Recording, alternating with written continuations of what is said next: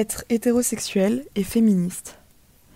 De plus en plus, hétérosexualité et féminisme semblent être incompatibles. Le 12 mars dernier, la réalisatrice du podcast érotique Vox Olympe de G a déclaré sur son compte Instagram débuter une grève de l'hétérosexualité. Étonnant pour une créatrice de contenu sensuel, spécialement dédié au plaisir féminin. Elle explique la raison de cet acte qu'elle veut militant sur son compte Instagram. Je suis fatiguée, en colère, non pas contre les hommes que j'ai aimés, mais contre le schéma de couple dans lequel on est formaté à se projeter ensemble. Je suis fatiguée, car être féministe et en couple hétérosexuel est épuisant. Une telle affirmation peut provoquer quelques froncements de sourcils, et on le comprend. Mais ce que veut dire Olympe de G, c'est qu'être hétérosexuel et féministe signifie militer dans la sphère privée, chez soi donc, en faveur d'une répartition plus égalitaire des tâches domestiques, par exemple.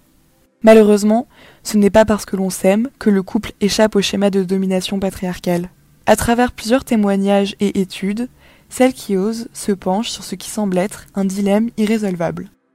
Être hétérosexuel, féministe et victime de charge mentale. Simone de Beauvoir, dans Le deuxième sexe, nous avertissait déjà. Le drame du mariage, ce n'est pas qu'il assure à la femme le bonheur qu'il lui promet, qu'il n'y a pas d'assurance sur le bonheur. C'est qu'il la mutile, il la voue à la répétition et à la routine. Les 20 premières années de la vie féminine sont d'une extraordinaire richesse. La femme traverse les expériences de la menstruation, de la sexualité, du mariage, de la maternité. Elle découvre le monde et son destin. À 20 ans, maîtresse d'un foyer, liée à jamais à un homme, un enfant dans les bras, voilà sa vie finie pour toujours. Réjouissant. Pour faire simple, le mariage selon Beauvoir, c'est l'aliénation. D'un côté, le deuxième siècle a été publié en 1949 époque où l'on était effectivement mère au foyer à 20 ans. Heureusement pour nous, les choses ont évolué depuis. Cette situation de Beauvoir rappelle notre article dédié à la charge mentale, ce fléau du couple hétérosexuel. Selon une étude de l'INSEE, les femmes s'acquittent des trois quarts des tâches domestiques et y consacrent en moyenne 4 heures une par jour, là où les hommes n'y consacrent que 2h13 quotidiennement. Conséquence, les femmes rognent sur leur temps libre et leur vie professionnelle, pour avoir le temps de se consacrer à la vie de leur foyer.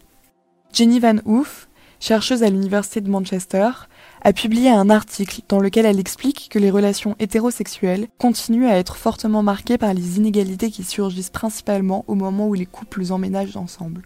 Titu Lecoq, journaliste féministe de Slate et autrice de Libérer le combat féministe se gagne devant le panier de l'inchal, a déclaré dans une interview à l'Obs Je suis féministe, en fait, on est un couple de trentenaires sympas.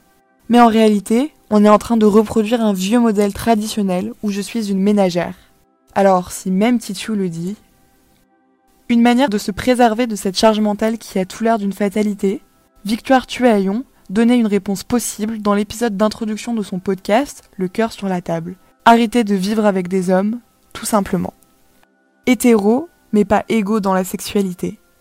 Pour justifier sa grève de l'hétérosexualité, Olympe de G dit aussi qu'elle veut arrêter de porter la charge mentale sexuelle de la rééducation, séduction amoureuse, de la santé sexuelle, de la contraception, de la créativité érotique. Ainsi, dans l'hétérosexualité, l'inégalité ne concerne pas que le panier à linge sale, mais aussi la sexualité partagée d'un couple. Il y a d'abord l'inégalité dans la jouissance sexuelle, en 2015, un sondage IFOP révélait qu'une Française sur quatre n'avait pas eu d'orgasme durant son dernier rapport, contre 6% des hommes. Selon Léa Seguin, doctorante en sexologie de l'Université du Québec à Montréal, d'emblée, on priorise le plaisir masculin. Il faut que l'homme ait joui pour que cela compte comme une relation sexuelle. Si la femme n'est pas venue et que l'homme oui, on l'accepte très facilement. Dans leur podcast Vivre sans sexualité, Ovidie, autrice et réalisatrice féministe, et Tancred Ramonet, documentariste, évoque le sujet des personnes à l'activité sexuelle inexistante. Dans le dernier épisode, Sortir de la sexualité, un acte politique, Ovidie explique qu'un rendez-vous amoureux pouvant potentiellement aboutir à une relation sexuelle est bien plus éprouvant pour une femme que pour un homme. Avant la rencontre, la femme doit choisir une belle lingerie, souvent inconfortable, se coiffer, se maquiller, s'épiler, enfiler des chaussures à talons, L'homme, quant à lui, n'aura qu'à prendre une douche. En plus de représenter une perte de temps considérable, cette préparation est également très onéreuse. Des inégalités dans le couple hétéro à tous les âges. Si les inégalités découlant de la charge mentale et de la cohabitation semblent évidentes, C'est moins le cas pour d'autres injustices peu visibles. Victoire, 21 ans, nous parle de la contraception, une préoccupation qu'elle juge être 100% féminine. C'est au fille de s'occuper de prendre la pilule, de prendre un rendez-vous chez un ou une gynécologue, car si elle tombe enceinte, c'est elle que ça regarde. En effet, sur une dizaine de jeunes filles payant pour leur contraception et dont celle qui ose a recueilli les témoignages, aucune n'a pensé à proposer à leur petite amie de contribuer financièrement à l'achat de leur contraceptif, ce qui les concerne pourtant tous les deux. Ce qu'il faudrait, c'est que les garçons s'intéressent à ces sujets-là et s'investissent dans la vie intime de leurs partenaires en les accompagnant aux rendez-vous médicaux ou en leur rappelant de prendre leur pilule par exemple. On remarque aussi que, très jeunes, les femmes sont soumises à une forme de charge mentale.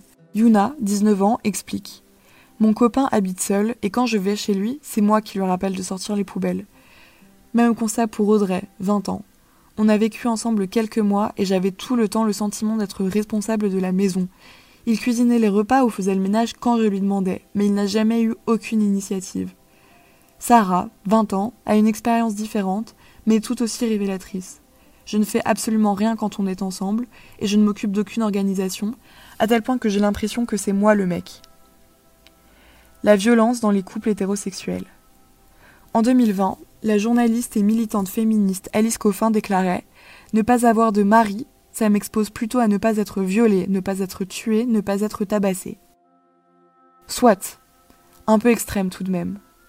Dans le podcast Adieu mon hétéro, Roxane, 35 ans et bisexuelle, disait être sortie de l'hétérosexualité pour n'avoir plus que des relations avec des femmes, en raison de la triple exploitation économique, sexuelle et domestique subie pendant sa relation de 5 ans avec un homme.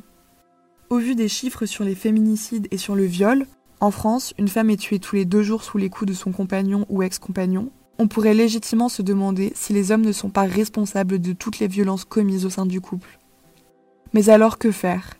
Devenir lesbienne, comme Virginie Despentes qui déclarait être soulagée par sa sortie de l'hétérosexualité? Faire une grève des rapports hétéros comme Olympe de G Renoncer définitivement aux hommes? Tout d'abord, rappelons qu'on ne peut pas tout simplement choisir de devenir homosexuel. On peut être bisexuel, mais on ne peut pas choisir ni maîtriser sa sexualité. D'autant plus que la violence existe aussi dans les rapports homosexuels. Des chercheurs à l'Université du Michigan ont en effet mené une enquête sur 160 couples gays qu'ils ont suivis durant l'année 2018. En l'espace d'un an, 46% des hommes ont dénoncé une forme de violence dans leur couple, abus émotionnels ou bien physiques.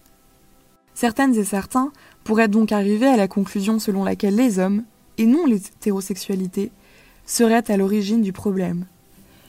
Ici aussi, on risque d'aboutir dans une impasse, puisque selon une étude américaine citée par Slate, 25 à 40% des lesbiennes ont subi des violences conjugales au cours de leur vie. Quelle solution pour être féministe, hétérosexuelle et épanouie? Difficile de savoir. Ce que l'on peut toutefois affirmer, c'est qu'on a besoin des hommes pour construire un monde plus juste et plus égalitaire. Et on a déjà commencé. De plus en plus, de jeunes parents, femmes et hommes, éduquent leurs fils dans une perspective féministe, la charge mentale est maintenant reconnue comme étant réellement problématique et plusieurs solutions et initiatives se mettent en place pour y remédier. De même pour les violences conjugales, qui sont enfin devenues un sujet de société dont les médias parlent sérieusement. Les hommes sont des alliés du féminisme. Il faut parler des expériences traumatisantes vécues par des femmes et causées par des hommes, parler des inégalités, même minimes, au sein de son couple, que l'on ait 18 ou 78 ans. Parler de charge mentale, de contraception et de cohabitation essayer de construire une société meilleure avec les hommes, même si l'on sait que cela est difficile quand on a été soi-même victime de la violence masculine. Tout cela dans le but d'être égaux devant la pige de linge sale à la maison. Au moins ça. Si cet article vous a plu, n'hésitez pas à nous le faire savoir en commentaire sur Instagram, Facebook ou LinkedIn et à partager notre podcast. Merci beaucoup.